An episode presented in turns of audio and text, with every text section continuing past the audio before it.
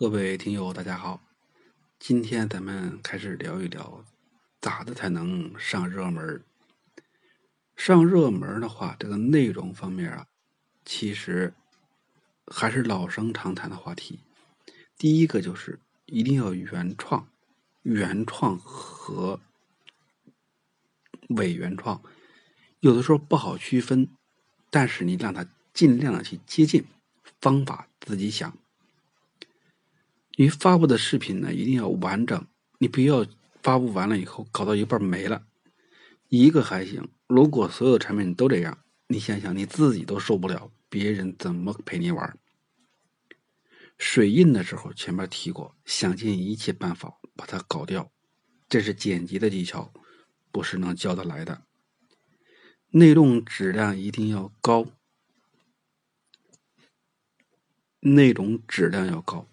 质量一般说的是话题的质量和制作的质量，另外一个就是积极的进行去参与，参与什么？参与自己的评论的交流，参与别人的作品的交流，获得更多展示的机会。这样的话呢，才能让你更容易上热门。另外一个就是。你推荐视频一般都有几类？首先说啊，才艺类，比如说一字马的，对吧？你经常见吗？属于是才类才艺类的。然后你做厨厨师做饭的，也是才艺类的。比如人生导师给你灌鸡汤的，他也是一类吧。育儿的孩子怎么养，怎么好？怎么防？技能教学、生活常识的，以及可以实现自我提升的。再有一个就是各地的美景，它的一个分享的。这几类的视频呢，大家的这个关注度呢都比较高，而且不怎么分人。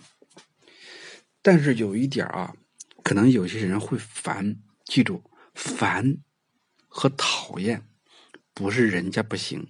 是你不行，你成熟的唯一标志就是看别人顺眼，不是别人看你顺眼。你先看别人顺眼了以后，慢慢的你就会发现别人看你都顺眼。这句话有点绕，因为你比如说这个才艺类的一字马的，你感觉很低俗，但是你看看他好多好多的播放量，好多好多的点赞，有人说好，有人说坏，你觉得好还是坏呢？如果你觉得好，他告诉你你很积极；如果觉得不好，那么请调整自己。